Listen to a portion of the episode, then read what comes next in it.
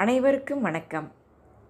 I for you podcast சேனலின் முதல் episode இதில் டிஎன்பிஎஸ்சி குரூப் டூ போட்டித் தேர்விற்கான பாடத்திட்டத்தில் அழகு எட்டில் உள்ள பகுதியை படிக்கப் போகிறோம் இதனுடைய தலைப்பு தமிழர் சமுதாய வரலாறு. இதில் தமிழ்நாட்டின் வரலாறு மரபு பண்பாடு மற்றும் சமூக அரசியல் இயக்கங்கள் பற்றின தகவல்கள் உள்ளன. இனி அடுத்து வரும் எபிசோடில் இதனுடைய தொடர்ச்சியை பார்க்க போகிறோம் இப்போ வாங்க படிக்கலாம். தமிழர் சமுதாய வரலாறு. அறிமுகம். போ ஆ மு. மூன்றாம் நூற்றாண்டுக்கு முன்பிருந்தே தமிழ் பண்பாடு தோன்றிவிட்டது. தமிழகத்து வணிகர்களும் கடலோடிகம் கடல் கடந்த நாடுகளுடன் வணிகத் தொடர்புகளையும் பண்பாட்டு தொடர்புகளையும் கொண்டிருந்தனர்.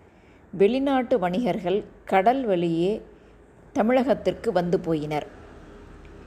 வெளிநாட்டினருடன் ஏற்பட்ட பண்பாட்டு தொடர்புகளும் வணிக நடவடிக்கைகளும் தமிழகத்தின் உள்நாட்டு உற்பத்தி வளர்ச்சியும் வாழ்க்கை முறைகளும் இணைந்து தமிழ்நாட்டில் முதல் நகரமயமாதல் உருவானது. தலைநகரங்களும் துறைமுகப்பட்டினங்களும் தோன்றின. நாணயங்களும் பணமும் புழக்கத்திற்கு வந்தன. தமிழ் பிராமி என்ற வரி வடிவத்தில் தமிழ் மொழி முதன் முதலில் எழுதப்பட்டது.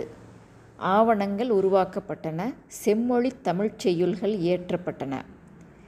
முந்தைய பாடத்தில் வரலாற்றுக்கு முற்பட்ட காலத்தில் இருந்து இரும்பு காலத்தின் தொடக்கம் வரையிலான தமிழகத்தின் பண்பாட்டு வளர்ச்சிகள் குறித்து அறிந்தோம். இந்த பாடத்தில் சங்ககாலம் என்று அறியப்படுகின்ற வரலாற்று காலத்தின் தொடக்கத்தில் தமிழ் பண்பாட்டின் வளர்ச்சி குறித்து அறிவோம். தொடக்ககால தமிழ் சமூகம் குறித்து அறிந்து கொள்வதற்கான சான்றுகள்.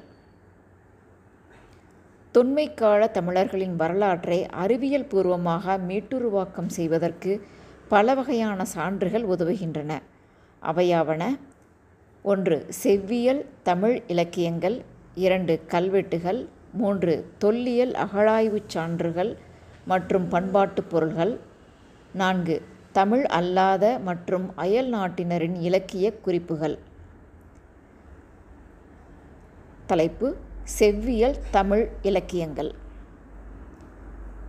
தொல்காப்பியம் பதினெண் மேல்கணக்கு நூல்கள் பதினெண் கீழ்கணக்கு நூல்கள் ஐம்பெருங்காப்பியங்கள் ஆகியவை சங்க காலத்தில் தோன்றிய செவ்வியல் தமிழ் இலக்கியங்கள் ஆகும். இவை சங்ககால மக்களின் வாழ்க்கை முறையை நன்கு அறிய உதவுகின்றன. தொல்காப்பியம். தொல்காப்பியர் இயற்றிய தொல்காப்பியம் தமிழின் பழமையான இலக்கண நூலாகும். இந்நூலின் முதல் இரண்டு பகுதிகள் தமிழ் மொழியின் இலக்கணத்தை வரையறுக்கின்றன. மூன்றாவது பகுதி மக்களின் சமூக வாழ்க்கைக்கான இலக்கணத்தை வரையறுக்கிறது. பத்துப்பாட்டும் எட்டுத்தொகையும் பதினின் மேல்கணக்கு நூல்கள் என்று அழைக்கப்படுகின்றன. தமிழில் தோன்றிய இலக்கியங்களில் காலத்தால் முற்பட்ட இலக்கியங்கள் இவை. பதினெண் கீழ்கணக்கு நூல்கள் காலத்தால் பிந்தையவை. எட்டு தொகை நூல்களாவன. ஒன்று நற்றினை இரண்டு குறுந்தொகை. மூன்று அகநானூறு. நான்கு ஐங்குறுநூறு. ஐந்து கலித்தொகை. ஆறு புறநானூறு. ஏழு பதிற்று பத்து எட்டு பரிபாடல். பத்து பெரும் பாடல்களாவன ஒன்று திருமுருகாற்றுப்படை. இரண்டு. பொருநாராற்றுப்படை மூன்று. சிறுபானாற்றுப்படை நான்கு. பெரும்பானாற்றுப்படை ஐந்து. முல்லைப்பாட்டு ஆறு. மதுரை காஞ்சி ஏழு நெடுநல்வாடை எட்டு. குறிஞ்சிப்பாட்டு ஒன்பது. பட்டினப்பாலை பத்து. மலைப்படுகடாம். பதினெண் கீழ்கணக்கு. வாழ்வியல் அறநெறிகளை எடுத்து இயம்புகின்ற பதினெட்டு நூல்கள் பதினெண் கீழ்கணக்கு என தொகுக்கப்பட்டுள்ளன. அவற்றுள் முதன்மையானது திருவள்ளுவர் இயற்றிய திருக்குறள். ஆயிரத்தி முன்னூற்றி முப்பது குரட்பாக்களை கொண்ட திருக்குறள் அறம் பொருள் இன்பம் என்று மூன்று பால்களாக பகுக்கப்பட்டுள்ளது. ஐம்பெருங்காப்பியங்கள் காப்பியங்கள். என்பவை கவிதை நயமுடைய செய்யுள் வடிவிலான நீண்ட இலக்கிய படைப்புகள் ஆகும் அவை சிலப்பதிகாரம் மணிமேகலை சீவக சிந்தாமணி வளையாபதி குண்டலகேசி. கல்வெட்டுச் சான்றுகள். கல்வெட்டுகளை குறித்து படிப்பது கல்வெட்டியல் ஆகும். கல்வெட்டுகள் போலவே செப்பேடுகள் நாணயங்கள் மோதிர்கள் போன்றவற்றிலும் தகவல்கள் பொறிக்கப்பட்டிருப்பதை தெரிந்து கொள்ளலாம். மொழியின் வரிவடிவம் தோன்றிய காலமே வரலாற்றின் தொடக்கத்துக்கு முந்தைய காலம் எனப்படும். தமிழகத்தில் முதன் முதலாக பயன்படுத்தப்பட்ட மொழியின் முதன் முதலாக பயன்படுத்தப்பட்ட மொழியின் வரி வடிவத்திற்கு தமிழ் பிராமி என்று பெயர். கற்பாறைகளிலும் குகை வாழிடங்களிலும் சுடுமண் காலங்களிலும் நாணயங்கள் முத்திரைகள் மோதிரங்கள் போன்ற அணிகலன்களிலும் தமிழ் பிராமி எழுத்துக்கள் காணப்படுகின்றன. தமிழ் பிராமி கல்வெட்டுகள். தமிழ்நாட்டில் முப்பதுக்கும் மேற்பட்ட இடங்களில் தமிழ் பிராமி கல்வெட்டுகள் கற்பாறைகளிலும் குகை வாழிடங்களிலும் காணப்படுகின்றன. சமணத் துறவிகள் இக்குகைகளை பெரும்பாலும் தமது வாழிடங்களாக கொண்டிருந்தனர். இயற்கையாக அமைந்த மலை குகைகளின் விளிம்பில் மழைநீர் வழிந்து வெளியேறுவதற்காக சிறிய பகுதியை வெட்டி கொடுங்கை அல்லது வாரி போன்று செதுக்கியிருந்தனர். அதற்கு கீழேதான் பெரும்பாலான கல்வெட்டுகள் காணப்படுகின்றன. குகைகளின் உட்புறத்தில் வலுவழுப்பான படுக்கைகளை பாறைகளிலேயே செதுக்கி உருவாக்கியிருந்தனர். உலகியல் வாழ்வை துறந்து குகைகளில் வாழ்ந்த துறவிகளுக்கு அரசர்களும் வணிகர்களும் இயற்கையாக அமைந்த குகைகளை வாழிடங்களாக மாற்றி உதவினர். தமிழ்நாட்டில் மாங்குளம் முத்துப்பட்டி புகலூர் அரச்சலூர் கொங்கர் புளியங்குளம் ஜம்பை மதுரை உள்ளிட்ட பல இடங்களில் உள்ள குகை வாழிடங்களில் தமிழ் பிராமி கல்வெட்டுகளை இன்றும் காணலாம். பெரும்பாலான குகை வாழிடங்கள் பண்டைக்கால வணிக வழிகளில் அமைந்துள்ளன. சங்க காலம். கல்வெட்டுக்கள். கலிங்க நாட்டு அரசன் காரவேலனுடைய ஹதிகும்பா கல்வெட்டு புகழூர் கரூருக்கு அருகே உள்ளது. புகழூர் கல்வெட்டு அசோகருடைய இரண்டு மற்றும் பதிமூன்றாம் பேராணை கல்வெட்டுக்கள். மேலும் மாங்குளம் அழகர்மலை கீழவளவு ஆகிய ஊர்களில் உள்ள கல்வெட்டுக்கள்.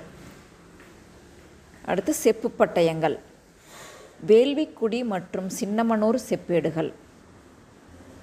நாணயங்கள். சங்க காலத்தைச் சேர்ந்த சேர சோழ பாண்டிய அரசர்களாலும் குறுநில மன்னர்களாலும் வெளியிடப்பட்ட நாணயங்களும் ரோமானிய நாணயங்களும். அடுத்து பெருங்கற்கால நினைவு சின்னங்கள். புதைவிடங்கள் மற்றும் நடுகற்கள். அடுத்து அகழ்வாயுவிலிருந்து பொருட்கள் கிடைத்த இடங்கள். ஆதிச்சநல்லூர் அரிக்கமேடு கொடுமணல் புகார் கொர்க்கை அழகன்குளம் உறையூர். அடுத்து இலக்கிய சான்றுகள். தொல்காப்பியம் எட்டுத்தொகை பத்துப்பாட்டு பதினெண் கீழ்கணக்கு பட்டினப்பாலை மதுரை காஞ்சி ஆகியவை. சிலப்பதிகாரம் மணிமேகலை ஆகிய காப்பியங்கள். அடுத்து அயல் நாட்டவர் குறிப்புகள்.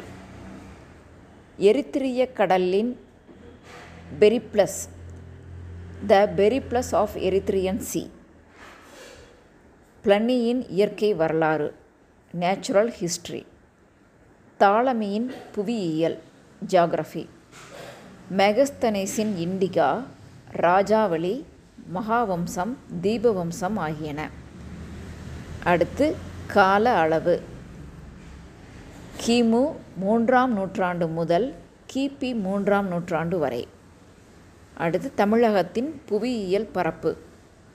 வடக்கே வேங்கடம் அதாவது திருப்பதி முதல் தெற்கே கன்னியாகுமரி வரை. கிழக்கிலும் மேற்கிலும் கடல்களை எல்லைகளாக கொண்டிருந்தது. அடுத்து காலம் இரும்பு காலம். அடுத்து பண்பாடு பெருங்கற்கால பண்பாடு. அடுத்து அரசு முறை. முடியாட்சி. அடுத்து ஆட்சி புரிந்த அரச வம்சங்கள். சேரர் சோழர் பாண்டியர். சேரர். சங்க காலத்தின் போது மூவேந்தர்கள் தமிழக பகுதிகளை ஆட்சி புரிந்தனர். வேந்தர் எனும் சொல் சேரர் சோழர் பாண்டியர் ஆகியோரை குறிப்பிடுவதற்காக பயன்படுத்தப்பட்டது. சேரர்கள் தமிழகத்தைச் சேர்ந்த மத்திய மற்றும் வடக்கு திருவிதாங்கூர் கொச்சி தெற்கு மலபார் கொங்கு மண்டலம் ஆகியவற்றை ஆண்டனர். பதிற்றுப்பத்து சேர அரசர்கள் குறி குறித்த செய்திகளை வழங்குகின்றது. சேர அரசன் செங்குட்டுவன் வட இந்தியாவின் மீது படையெடுத்துச் சென்றார். சிலப்பதிகார காவிய பாத்திரமான கண்ணகிக்கு சிலை எடுப்பதற்காக அவர் இமயமலையிலிருந்து கற்களை கொண்டு வந்தார் என தெரிய வந்துள்ளது பத்தினி தெய்வ வழிபாட்டை அவர் அறிமுகம் செய்தார். இளங்கோவடிகள் சேரன் செங்குட்டுவனின் தம்பி ஆவார் அவர்தான் சிலப்பதிகாரத்தின் ஆசிரியர். சேரல் இரும்பொறை எனும் அரசன் தனது பெயரில் நாணயங்களை வெளியிட்டார். சில சேர நாணயங்களில் அவர்களின் சின்னமான வில்லும் அம்பும் பொறிக்கப்பட்டுள்ளன. சோழர். சங்க காலத்தில் சோழ அரசு வேங்கட மலைகள் வரை விரிந்திருந்தது. காவிரி கழிமுக பகுதி சோழ நாட்டின் மையப்பகுதியாக விளங்கியது. இப்பகுதி பின்னர் சோழ மண்டலம் என அறியப்பட்டது. சோழ அரசர்களில் மிகவும் புகழ்பெற்றவர் கரிகால் வளவன் அல்லது கரிகாலன் ஆவார்.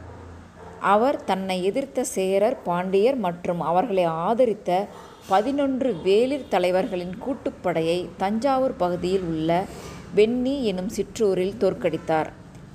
அவர் காடுகளை விளைநிலங்களாக மாற்றினார். வேளாண்மையை மேம்படுத்துவதற்காக காவிரி ஆற்றின் குறுக்கே கல்லணையை கட்டினார். சோழர்களின் துறைமுகமான புகார் இந்திய பெருங்கடலின் பல பகுதிகளிலிருந்து வணிகர்களை அதன்பால் ஈர்த்தது. பட்டினப்பாலை எனும் பதினெண் கீழ்கணக்கைச் சேர்ந்த நூல் கரிகாலனின் ஆட்சியின் போது அங்கு நடைபெற்ற வணிக நடவடிக்கைகள் பற்றிய விரிவான செய்திகளை வழங்குகிறது. பாண்டியர் பாண்டியர் இன்றைய தென் தமிழகத்தை ஆட்சி செய்தனர். பாண்டிய அரசர்கள் தமிழ் புலவர்களையும் அறிஞர்களையும் ஆதரித்தனர்.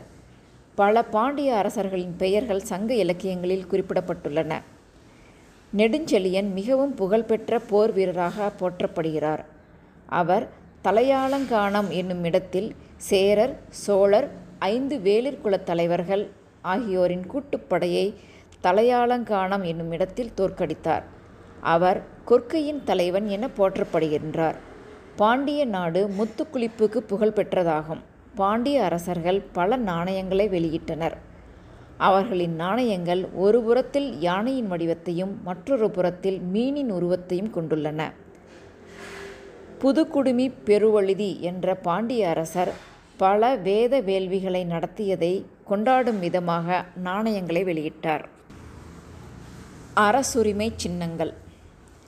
செங்கோல் முரசு வெண்கொற்ற குடை ஆகியன அரசு அதிகாரத்தின் சின்னங்கள் ஆகும். சேரர். மாலை வந்து பணம்பு மாலை துறைமுகம் முசிறி தொண்டி தலைநகர் வஞ்சி கரூர். சின்னம் வந்து அம்பு வேல் அம்பு. அடுத்து சோழர். மாலை அத்திப்பு மாலை துறைமுகம் புகார் தலைநகர் உறையூர் புகார். சின்னம் புலி. அடுத்து பாண்டியர். மாலை வேப்பம்பு மாலை துறைமுகம் கொர்க்கை தலைநகர் மதுரை சின்னம் மீன்.